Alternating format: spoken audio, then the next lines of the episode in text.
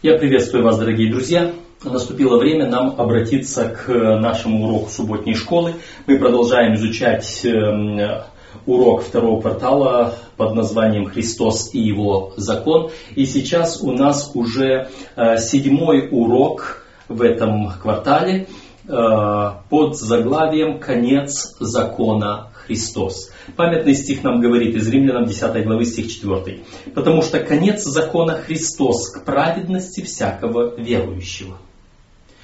Вот такой вот простой текст, который зачастую цитируют те люди, которые обеспокоены э, наличием закона в Священном Писании. И они говорят, конец это понятное дело, что такое конец. Все, за концом больше ничего нет. Если это конец закона, значит закон прекратил свое существование. И Христос это является тем, кто это существование закона прекратил. То есть Он поставил конец закону. Христос уничтожил закон. Вот такое, казалось бы, простое толкование выходит из этого стиха. Однако, однако, эм, конец это не обязательно окончание существования, конец это э, может быть и цель. Э, если закон э, существует на протяжении какого-то времени, значит он ведет человека к чему-то. И вот цель этого в конце пути вместе с законом является Христос. Вот другой вариант толкования. Давайте мы посмотрим, насколько этот вариант может оказаться верным и насколько он соответствует Священному Писанию. Итак, Давайте мы посмотрим. Первая часть в нашем э, уроке заглавлена «Когда умножился грех» и основана на пятой главе на послания апостола Павла к римлянам, стихи 12 по 21. Будем читать внимательно этот текст, потому что именно изучая священное писание, люди приходят к самым разным мнениям. Итак, «Посему, как одним человеком грех вошел в мир и грехом смерть, так и смерть перешла во всех человеков, потому что в нем все согрешили. Ибо и до закона был, грех был в мире, но грех не вменяется, когда нет закона. Однако смерть царствовала от Адама до Моисея и над несогрешившими подобно преступлению Адама, который есть образ будущего. Но дар благодати не как преступление, ибо если преступлением одного подвергли смерти многие, то тем более благодать Божия и дар по благодати одного человека Иисуса Христа преизбыточествует для всех, преизбыточествует для многих. И дар не как суд за одного согрешившего, ибо суд за одно преступление к осуждению, а дар благодати к оправданию от многих преступлений. Ибо если преступлением одного смерть царствовала посредством одного, то тем более приемлющие обилие благодати и дар праведности будут царствовать в жизни посредством единого Иисуса Христа. Посему, как преступлением одного всем человекам осуждение, так правдою одного всем человекам оправдание к жизни. Ибо как непослушание одного человека сделались многие грешными, так и послушанием одного сделаются праведным многие. Закон же пришел после, и таким образом умножилось преступление. А когда умножился грех, стала преизобиловать благодать. Дабы как грех царствовал к смерти, так и благодать воцарилась через праведность к жизни вечной Иисусом Христом, Господом нашим. Вот такой текст, э, сложный текст. Сложный, потому что апостол Павел философ, и он предлагает нам Э, здесь объяснение, почему вообще нужен закон, почему вообще нужна благодать.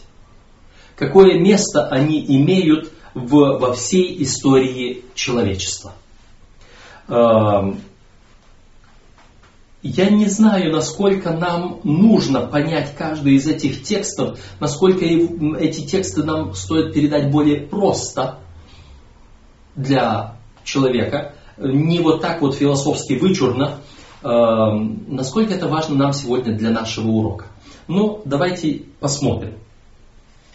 Как одним человеком вошел грех в мир и грехом смерть, так и смерть перешла во всех человеков, потому что в нем все согрешили.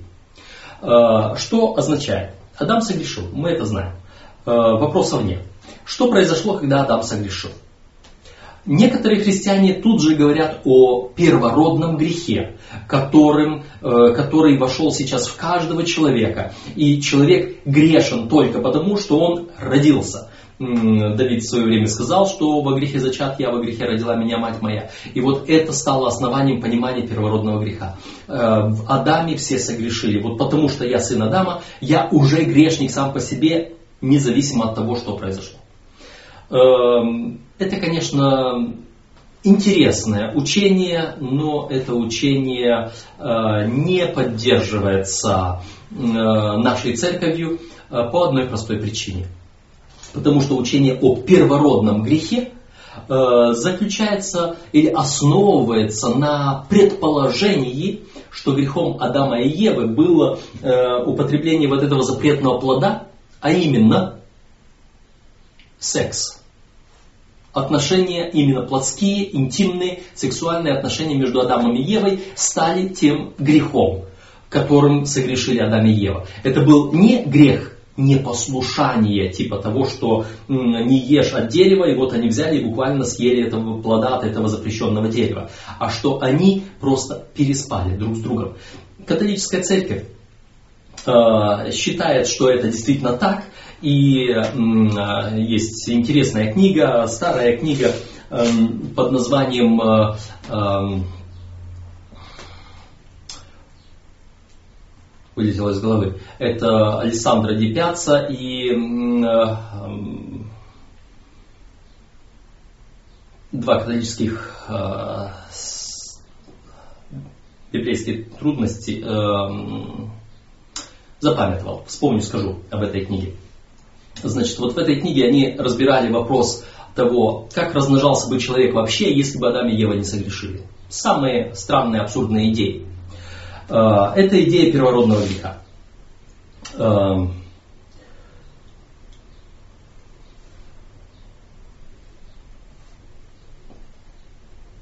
Энрико Гальбиати и Алессандро Ди Пьяцца.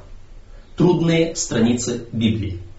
Эм, так называется эта книга, в которой они рассматривают среди всего прочего и вопрос э, первородного греха. Мы говорим, мы отрицаем вопрос первородного греха по той причине, что э, в нашем понимании именно непослушание именно непослушание в форме того, что Бог сказал не ешь от этого дерева, а они подошли и съели. В буквальном смысле съели плод этого запретного дерева. Э, вот это послужило грехом Адама и Евы. Э, и это никак не влияет на тот метод, каким образом человек размножается. Итак, э, что же произошло во время или каким образом грех первого человека перешел в нас всех. Каким образом все мы согрешили в Адаме и Еве? Наш грех – это то самое непослушание. И теперь, когда Адам и Ева оказались непослушными, и они оказались отрезанными от дерева жизни, в конце третьей главы э, Бытия мы читаем, что Господь говорит, вот теперь, когда Адам стал как один из нас, знающий добро и зло, как бы он сейчас не протянул руку к дереву жизни, не стал жить вечно, поэтому он был изгнан из рая, и ангел был поставлен на страже, чтобы преграждать путь к дереву жизни. И вот теперь вот, этот, вот это преграждение пути к дереву жизни, это и есть, э, что мы потеряли связь с Богом с источником жизни. Э, он жизнедатель. Теперь э, человек уже не имеет вот этой связи. Грех разделил нас с Богом. И коль скоро мы в отделении с Богом, мы уже подвержены смерти. То есть грехом одного человека смерть перешла в каждого из нас. Грехом смерть и смерть перешла во всех человеков, потому что в нем теперь все согрешили. Он был первый согрешивший, и он отрезал нас от Бога. И вот это отрезание нас от Бога, и оказалось, что мы сейчас подвержены тому же самому последствию греха.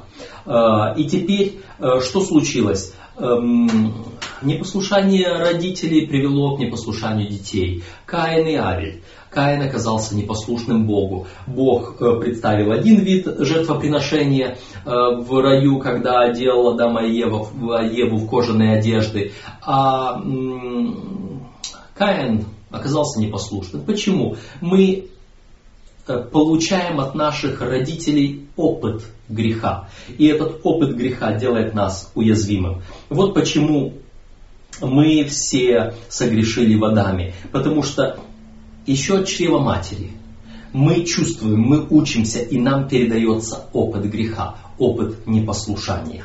Непослушание есть грех. Плюс мы отрезаны от Бога. Итак, Эм, смерть царствовала от Адама до Моисея и над несогрешившими, подобно преступлению Адама, который есть образ будущего. Что это означает? Не согрешившие подобно преступлению Адама. Были ли люди, которые не согрешили до Моисея? Мы не можем сказать. Библия говорит, все согрешили, лишены славы Божией. Потому, вероятно, и это, между прочим, в этом же самом послании апостола Павла к римлянам сам апостол Павел пишет об этом, что все согрешили лишены славы Божией. Э, но э, здесь мы видим что не согрешившими подобно преступлению Адама. То есть грех каждого другого человека, он иной, не такой, как у Адама. Это не обязательно непослушание Богу вот в таком виде. Но в любом случае, суть в том, что через Адама грехи вошли в мир. Адам открыл дверь греху и непослушанию. Э, теперь, но дар благодати не как преступление. Вот чем суть вот этого всего разговора. Дар благодати не как преступление, ибо если преступление одного, преступлением одного подверглись смерти многие, речь идет о смерти, как о последствии греха. Грехом Адама все мы подвержены смерти. Все мы отрезаны от источника жизни. Преступлением одного смерть царствовала, преступлением одного подвергли смерти многие, то тем более благодать Божия и дар по благодати одного человека Иисуса Христа преизбыточествует для многих. Теперь Христос свой дар благодати точно так же через себя, открывает через себя благодать для многих. Вот противопоставление. И дар не как суд за одного согрешившего, ибо суд за одно преступление к осуждению, а дар благодати к оправданию от многих преступлений. Иисус Христос потому и выждал, чтобы не только одного Адама спасти, а чтобы теперь, когда Адам уже умер, когда его потомки умерли, когда умножилось потомство, умножились и грехи, но и умножилась и благодать, и благодати сейчас Иисус Христос открыл дверь для всех, для множества. Ибо если преступлением одного смерть царствовала посредством одного, то тем более при, приемлющие обилие благодати в дар праведности будут царствовать в жизни посредством единого Иисуса Христа. Там один, здесь один. Там смерть, здесь благодать. Почему? Как преступлением одного всем человекам осуждение, так правдою одного всем человекам оправдание к жизни. Там осуждение к смерти, здесь оправдание к жизни. Ибо как непослушанием одного человека сделались многие грешными, так и послушанием одного сделаются праведными многие. Вот такое противопоставление одного и другого. Закон же пришел после, и таким образом умножилось преступление. А когда умножился грех, стала преизобиловать благодать, дабы как грех царствовал к смерти, так и благодать воцарилась через праведность к жизни вечной Иисусом Христом Господом нашим. Вот здесь момент, который нам стоит рассмотреть поближе. Закон же пришел после. А что закона не было до? именно такого закона в таком виде, как мы его имеем, раньше не было. Закон в таком виде дан во время Моисея. Закон до Моисея, он тоже, то есть грех был, мы уже изучили раньше, что грех познается законом.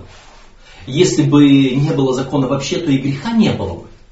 Потому что не было бы того, что можно было бы назвать грехом.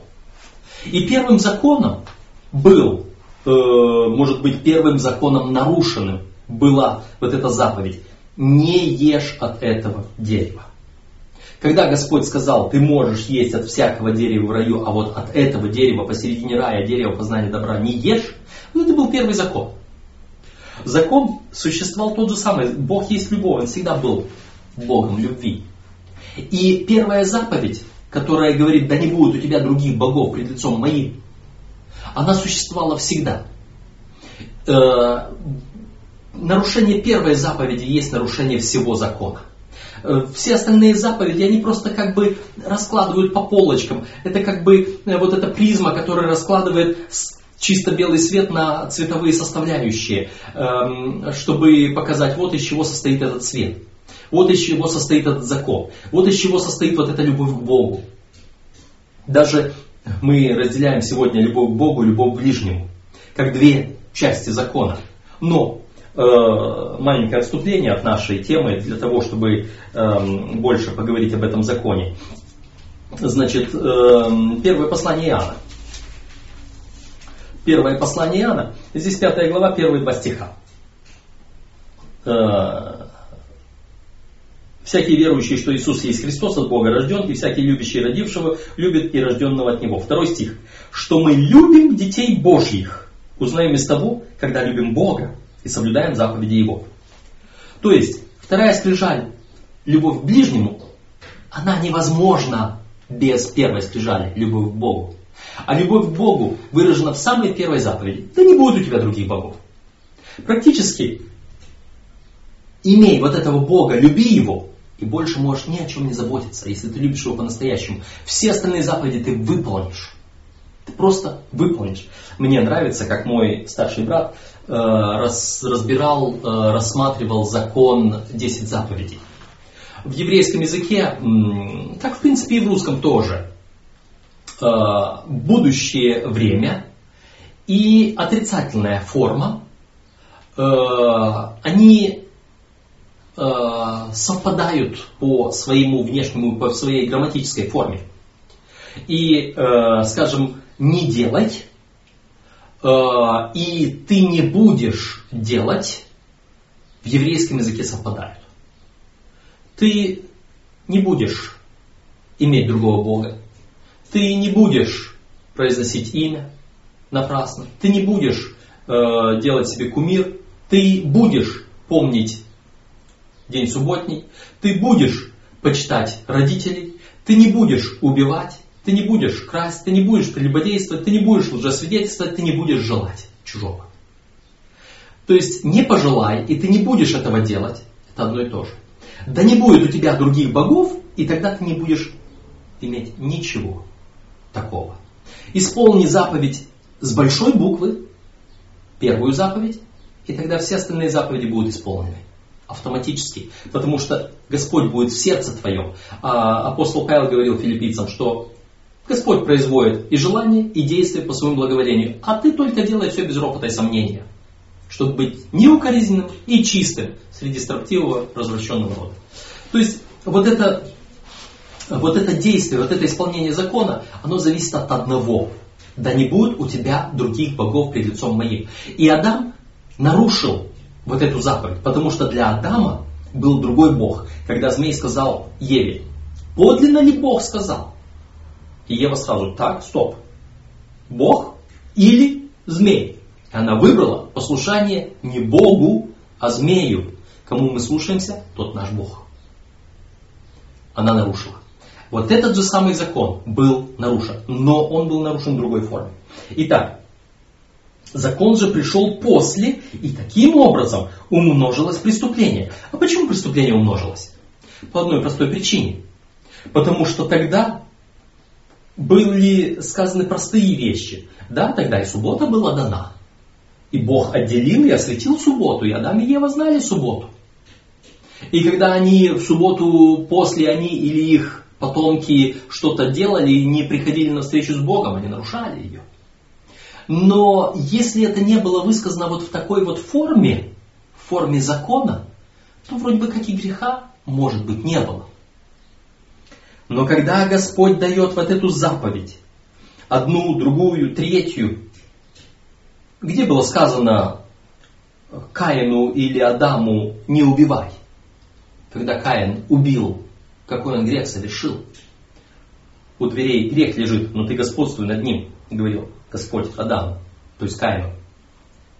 А, когда перечень вот этих заповедей появился, тогда и умножилось преступление, и умножилось количество грехов. А когда умножился грех, стало преизобиловать благодать. Таким образом, благодать воцарилась здесь, чтобы противостоять греху. Мы достаточно много поговорили на эту тему, но давайте мы еще посмотрим некоторые детали в нашем урочнике. Обратите внимание, в этом отрывке показана постоянная связь между грехом и смертью. Сам грех есть смерть, потому что и то, и другое разрывает наши отношения с Богом, с источником жизни. Грех оторвал нас от источника жизни, смерть оторвала нас от источника жизни. Грех есть смерть. Грех, нарушение закона Божьего, ведет к смерти. Да. Когда мы, мне хочется посмотреть на это слово, когда умножился, умножился грех, стало преизобиловать благодать. Вот это слово преизобиловать, оно очень интересное. Это масло масляное, это тавтология, это повторение. Пре, из, обильно.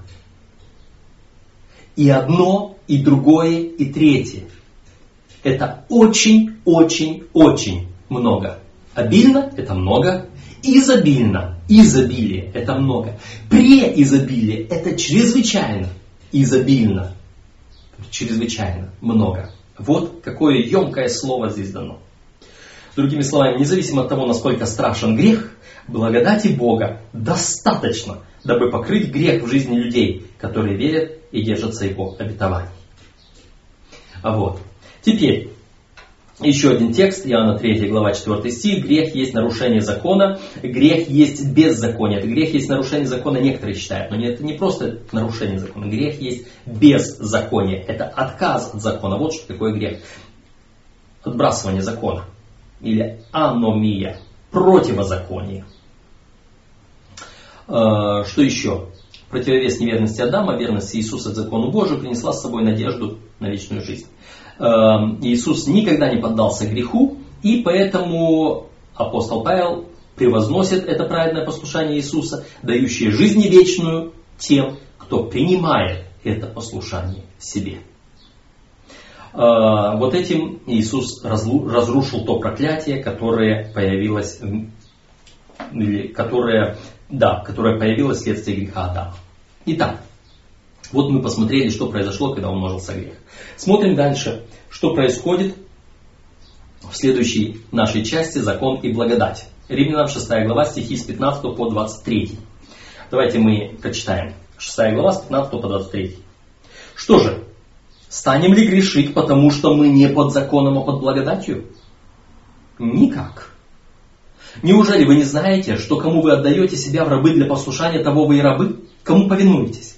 Или рабы греха к смерти, или послушание к праведности.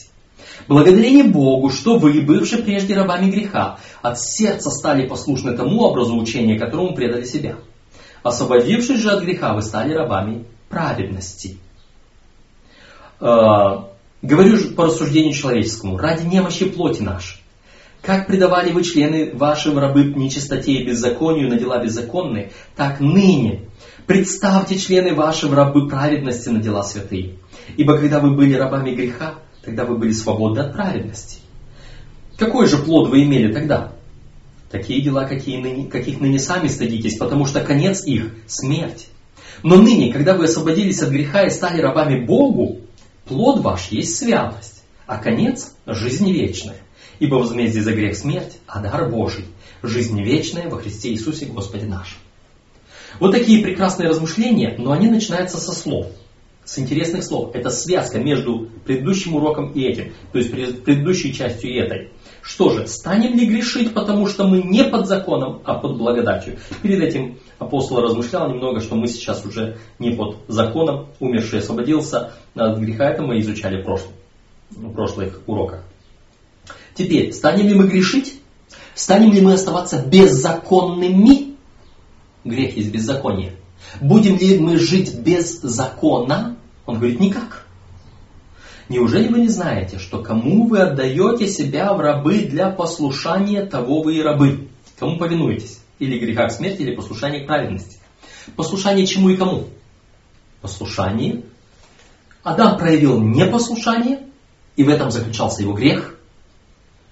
Христос проявил послушание, и тем самым Он принес нам, доставил нам, открыл дверь для благодати. И вот то идет к греху, к смерти, это идет к праведности. И теперь заметьте, ключевая мысль здесь. Раб для послушания. Чему? Или послушание, повиновение греху, сатане, или послушание, повиновение Богу. Ева послушалась.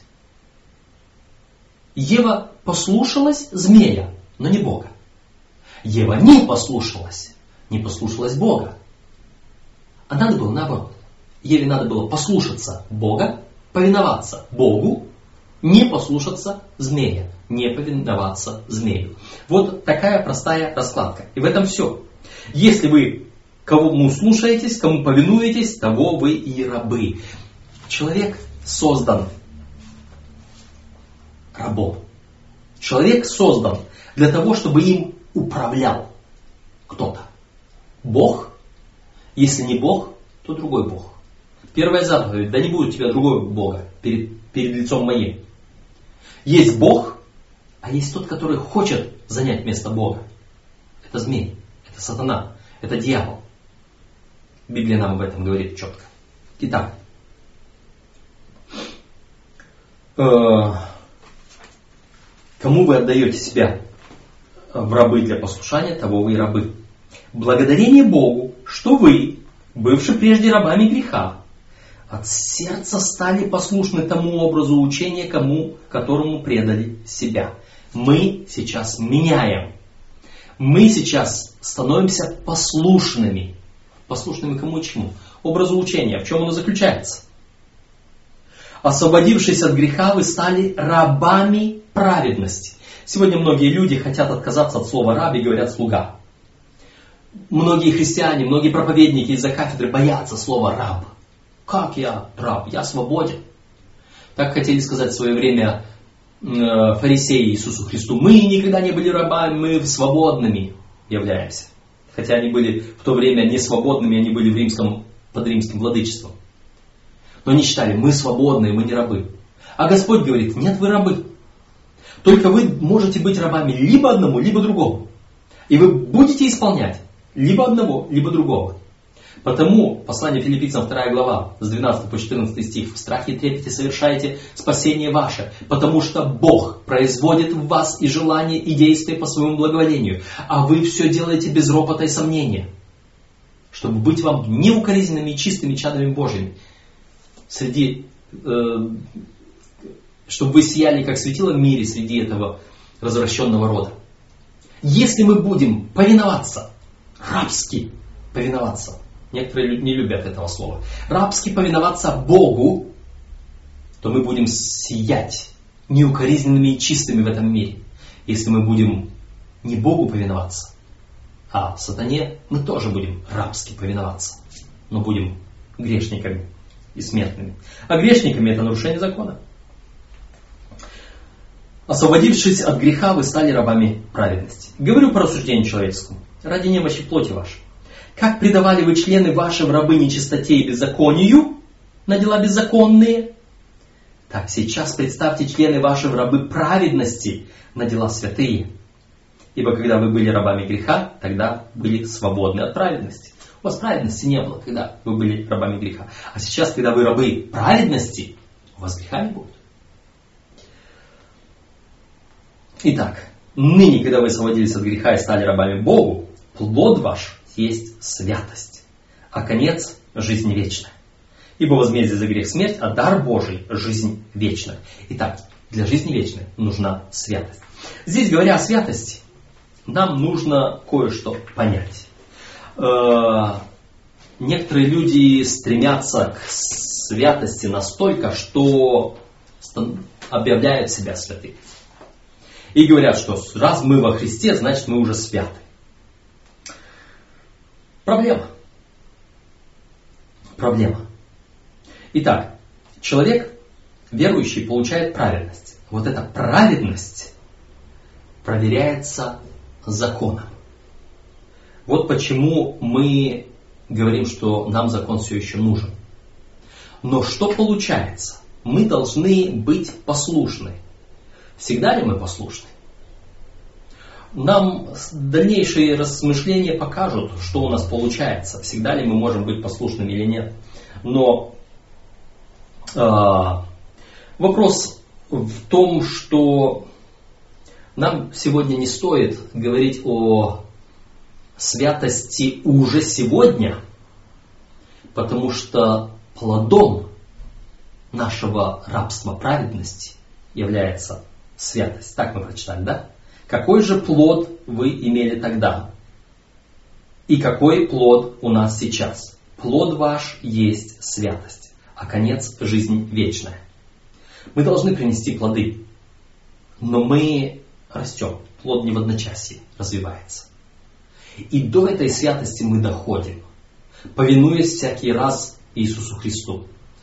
Апостол Павел в другом месте говорит, взирая на славу Его, мы преображаемся в тот же образ от славы в славу, как от Господня Духа. А в другом месте он говорит, доколе не придем в меру полного возраста Христова. То есть мы возрастаем. Мы переходим от славы в славу. Мы совершенствуемся.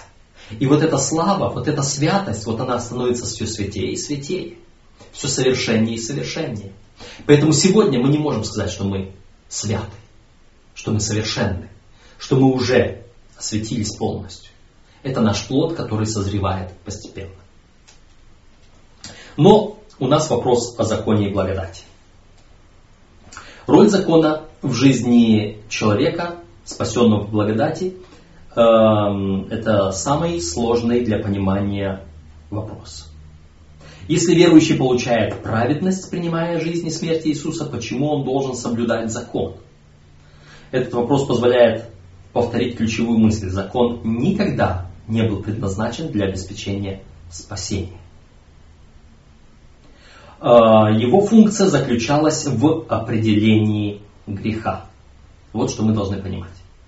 Почему вот эта роль закона в жизни человека это самая трудная концепция для понимания? Не потому, что действительно это понять невозможно, а потому что многие люди поверили лжи. Ложь где-то там существует. Библия не говорит, что все, закона больше нет. Иисус Христос сказал, я не пришел нарушить закон. Там нет нигде, что Бог отменил закон. Кто-то захотел солгать человеку. И вот человек поверил лжи, это где-то появилось в памяти у него, и он говорит, там где-то там такое написано, я слышал, где-то говорят. Но человек сам не читает, не изучает, не исследует, потому и верит. Итак, что значит жить по благодати, согласно этому? Какой плод мы имеем ныне? 12 а, стих 6 главы нам предлагается прочитать. Итак, да не царствует грех в смертном теле вашем, чтобы вам повиноваться ему в похотях его. Как я могу знать, что я повинуюсь греху, что он царствует во мне? Я не иначе узнал грех, как посредством закона, говорит э, апостол Павел. Я не иначе узнал грех, как посредством закона. Да не царствует грех. Как я могу знать, что он не царствует? Или как я могу знать, что он царствует? Посредством закона. Итак, закон и благодать, они могут быть только вместе. Благодать не противостоит закону. Благодать просто противостоит не закону, а смерти.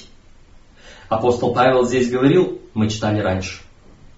Смерть перешла в человеков, благодать через грех, через э, благодать жизнь перешла в человеков. Поэтому э, благодать противостоит смерти. Наша проблема заключалась не в самом законе, в той смерти, которая явилась результатом нарушения закона.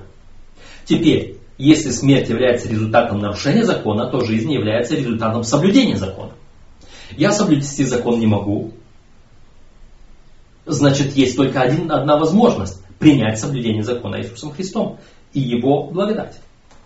Итак, э, Павел предостерегает христиан, чтобы они не использовали дар благодати для извинения своих грехов. Мы это читали, Римлянам 6, 12, 15. Во-первых, да не царствует э, грех в вашем теле. Что же, станем ли грешить, потому что мы не под законом, под благодатью? Никак. То есть э, он э, говорит о том, что мы не должны извинять свой грех благодатью. Грех обнаруживается посредством закона. Поэтому, когда Павел призывает Христос, христиан не грешить, он тем самым говорит, соблюдайте закон, повинуйтесь заповедям, не грешите. Павел всегда возвеличивал закон Божий. Он доказывал, что сам по себе закон не может спасти людей от наказания за непослушание. Грешники должны покаяться в своих грехах, смириться перед Богом, принять праведность Иисуса Христа и это единственная возможность для получения спасения, для получения прощения. Итак, третья часть. Бедный я человек. Римлянам 7 глава 21 по 25 стихи.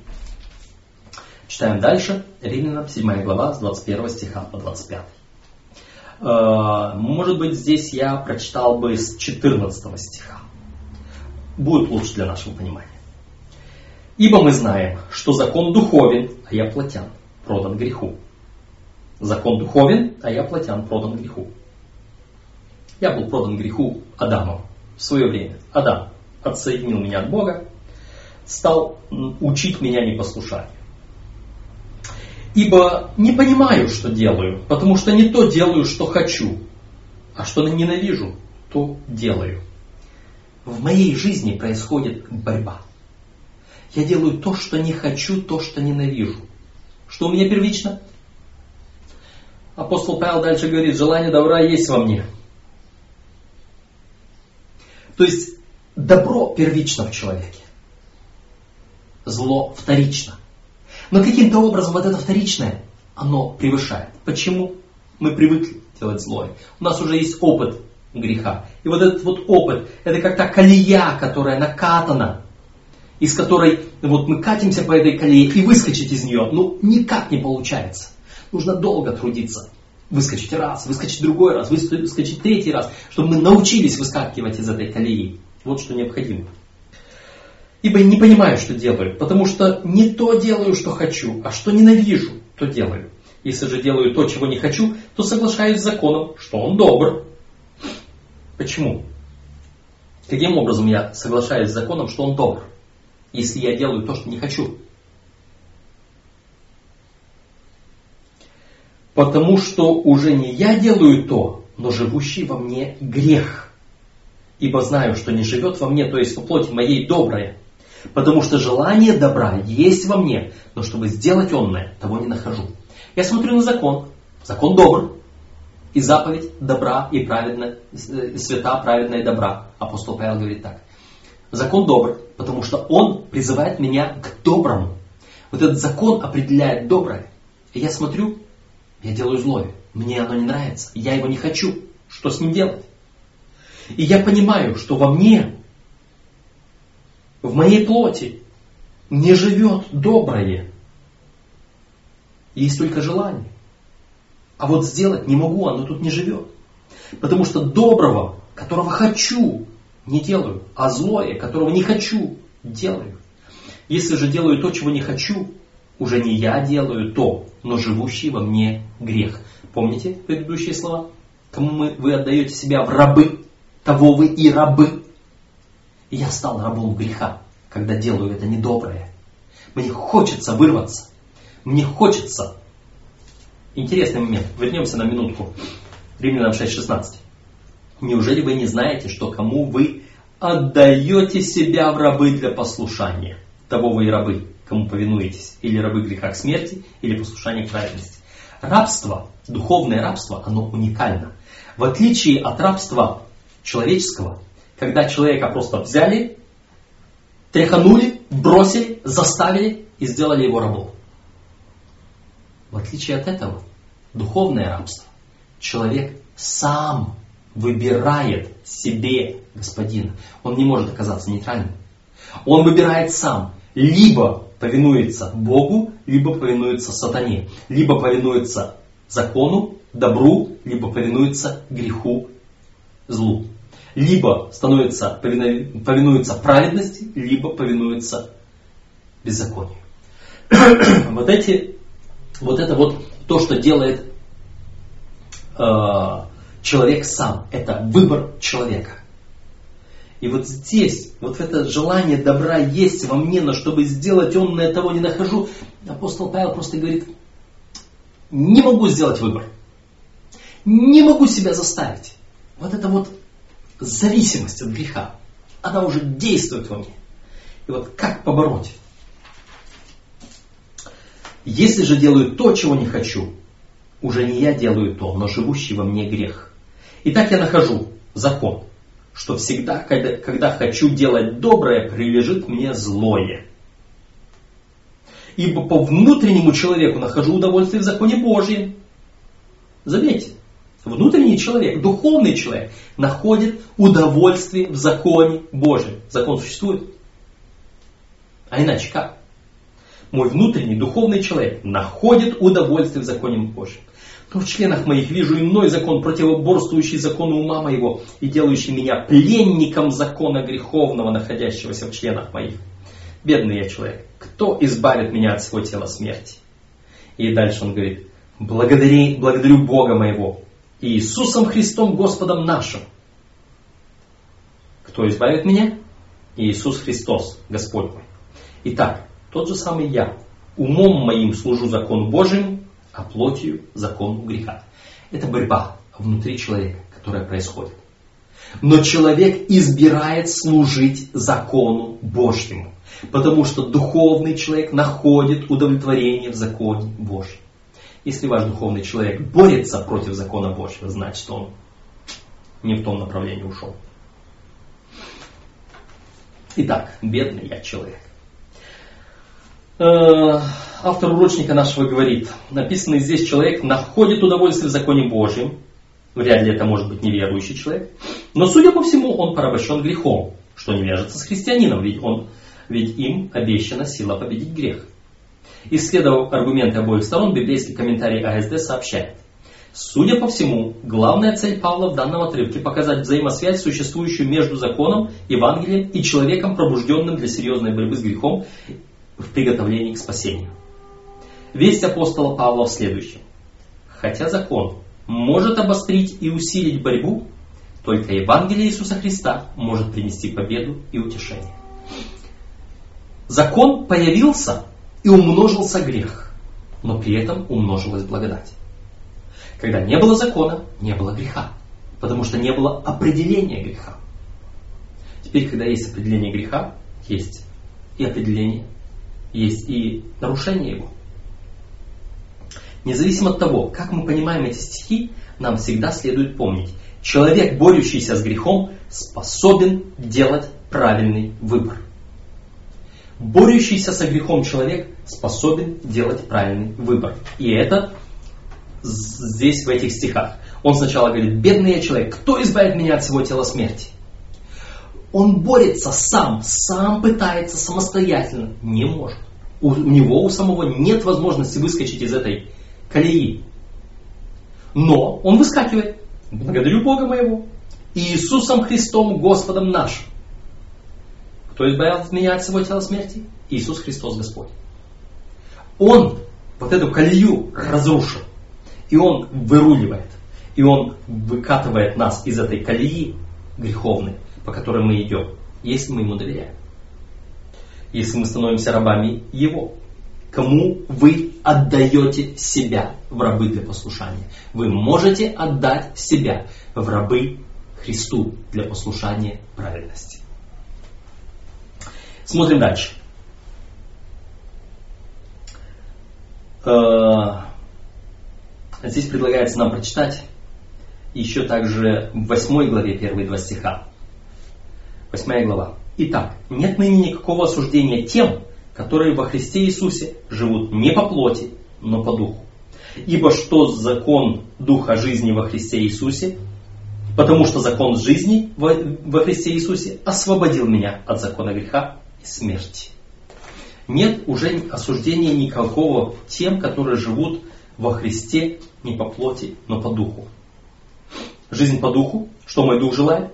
Мой дух находит удовольствие в законе Божьем. Живущие по духу живут по закону Божьему. Закон Духа жизни во Христе Иисусе – это тот закон, мы в прошлом говорили, противопоставление вот этого, это не два закона, а это один закон. Вот этот же самый закон Духа жизни и закон греха и смерти. Помните, мы в прошлых уроках наших разбирали этот вопрос. Это разное состояние человека, но это один и тот же самый закон. Для человека грешного это закон греха и смерти. Для человека, повинующегося Иисусу, это закон Духа жизни. А, вот потому что закон Духа жизни во Христе Иисусе освободил меня от закона греха и смерти.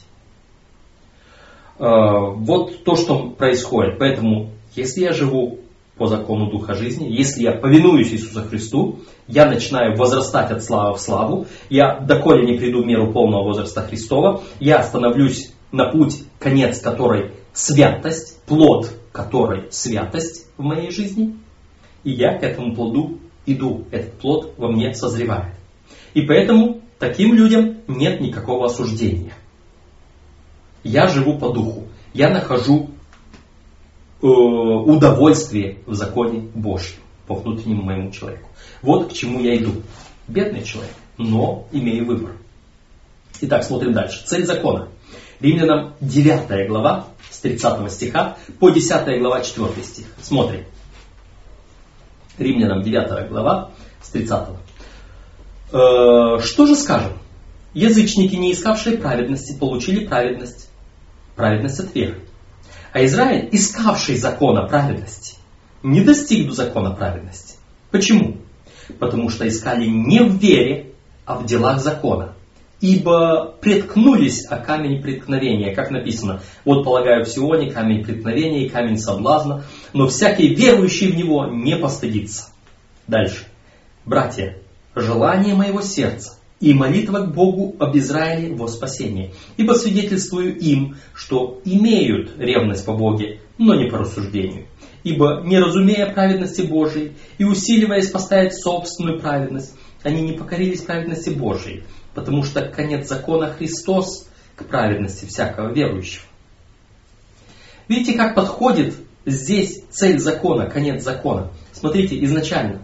Видите, конец закона Христос, праведность всякого верующего. Смотрите, что было в начале. Язычники, не искавшие праведности, получили праведность от веры. Язычники начинали без закона. Язычники начинали сразу с христианства. И они увидели Христа, они увидели во Христе новую жизнь, они увидели во Христе праведность, и они поняли, что праведность может быть только, как Христос говорил, если любите меня, соблюдите мои заповеди. Если любите меня, соблюдите мои заповеди. И эти заповеди они понимали. У язычников, пришедших в христианство, не было э, вот, это, вот этих посланий в то время, когда они пришли. У них был Ветхий Завет. У них были слова Христа «Исследуйте Писание» ибо через них вы имеете, думаете иметь жизнь вечную, они свидетельствуют обо мне. И вот эти писания, которые были э, до Христа, вот здесь, вот эта вот часть Ветхого Завета, вот эти писания были у них, они их изучали, и они знали Новый Завет, как в Еремии написано, Еремии 31.31 и повторено в э, Евреям 8.8. Новый Завет это напишу законы мои на сердцах их. Законы мои какие? Вот эти. Не вот эти, которые здесь пытаются найти, как будто бы их нету уже. Язычники сразу взяли вот эти законы, но взяли праведность Иисуса Христа. И они поняли, что только принимая Иисуса Христа, о котором говорилось в Ветхом Завете, они могут жить праведно. И они верою ухватили за это. А Израиль, искавший закона праведности, не достиг до закона праведности. Почему? Потому что искали не в вере, а в делах закона. Они говорят, я должен соблюсти вот эту вот заповедь, я должен вот эту заповедь, заповедь, заповедь. Не получилось, не соблюл, закон никого не может сделать праведным, закон только показывает, где ты не прав. И они преткнулись о камень преткновения. Они преткнулись об этот камень преткновения, они, пытаясь соблюдать закон, увидели, начали во Христе искать преткновение. О, ты не соблюдаешь субботу, о, ты не учишь не омывать руки, о, ты э, не, учишь не соблюдать традиции, предания, о, ты... И они приткнулись об этот камень преткновения. Вместо того, чтобы воспринять его и верою принять его праведность, как Авраам поверил, и это вменилось ему праведность, а они приткнулись и вот он говорит, я свидетельствую им, значит, молитва об Израиле во спасение. Свидетельствую им, что они имеют ревность по Боге, но не по рассуждению. Ибо не разумея праведности Божией, усиливаясь поставить собственную праведность, они не покорились праведности Божией. Когда я смотрю на закон и пытаюсь исполнить закон, пытаюсь этим законом умыть свое грязное лицо, пытаюсь этим законом спасти себя, я не смогу. Потому что я должен, закон указывает мне, что я грязнуля, был, есть и буду, если только не приду ко Христу. Почему? Потому что конец закона Христос к праведности всякого верующего. Закон показывает, что праведным можно быть только во Христе. Именно к этому и э, обвел апостол Павел, вот начиная с той шестой главы, с таких непонятных стихов, что вот водами согрешили, а через Христа праведность. Вот он говорит, закон показывает, что нам нужна праведность, которую мы можем получить только в Иисусе Христе. Потому что цель закона Христос к праведности всякого верующего. Цель закона Христос.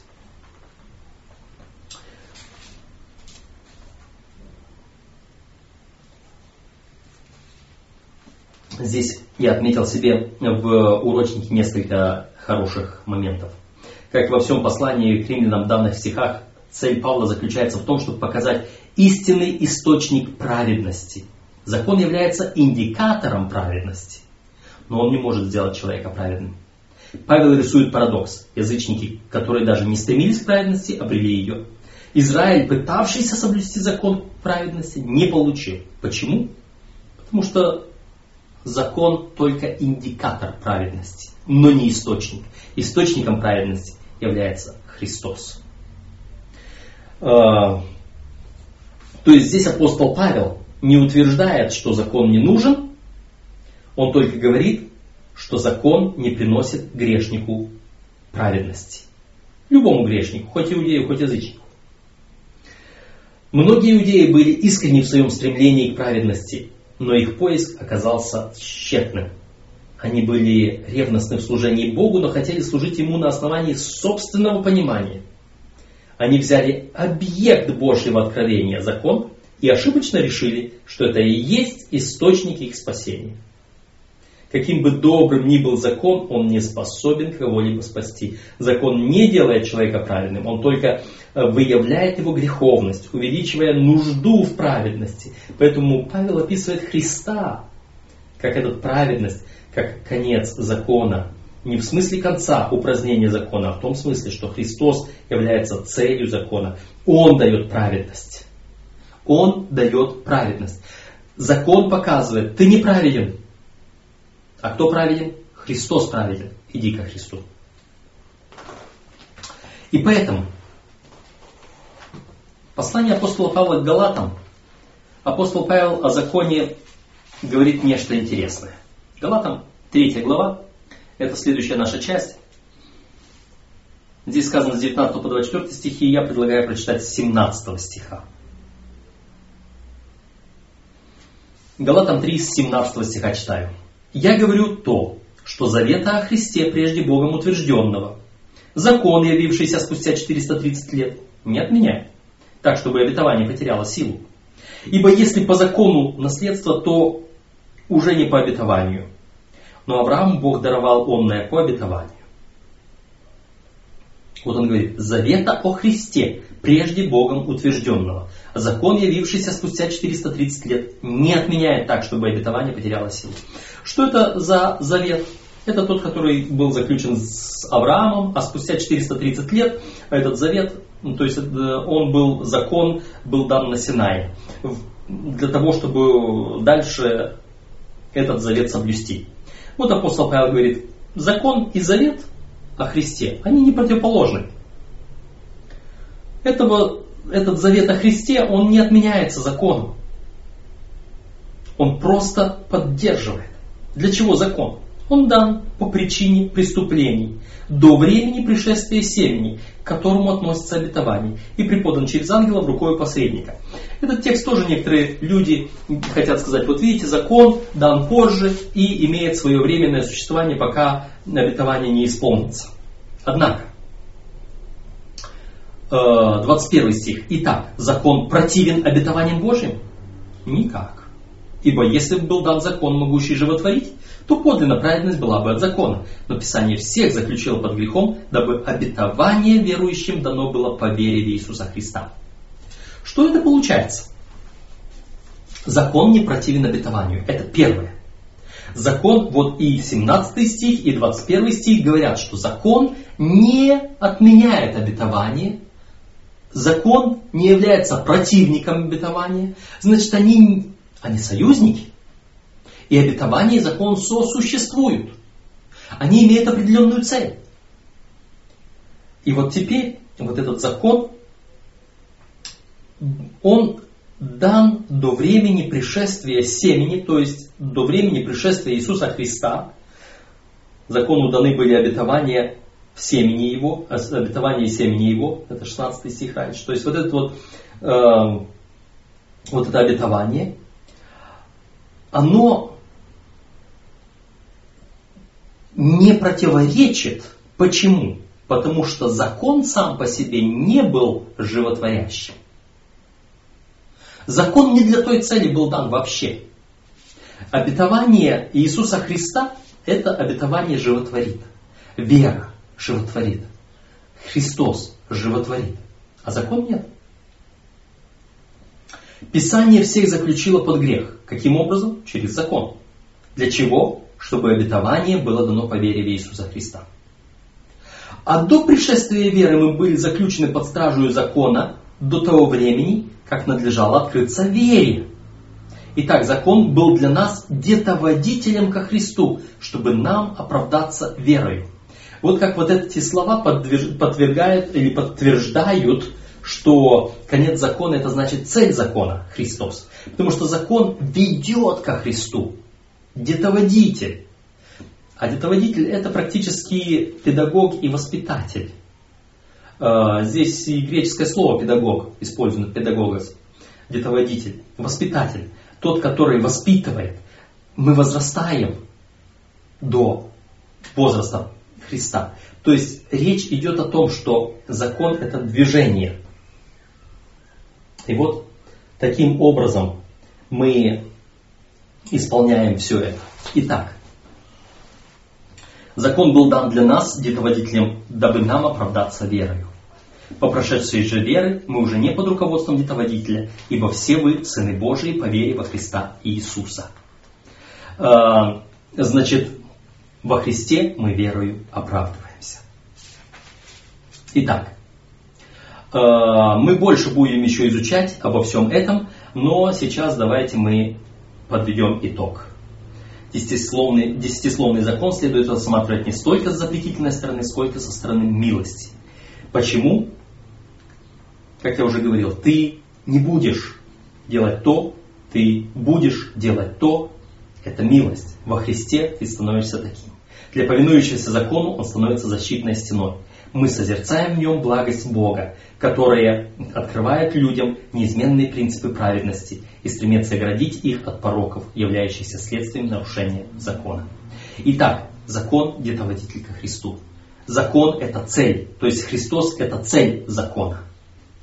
Таким образом, конец закона Христос, закон приводит ко Христу, приводит нас к вере. В этом суть нашего урока. Да благословит вас Господь.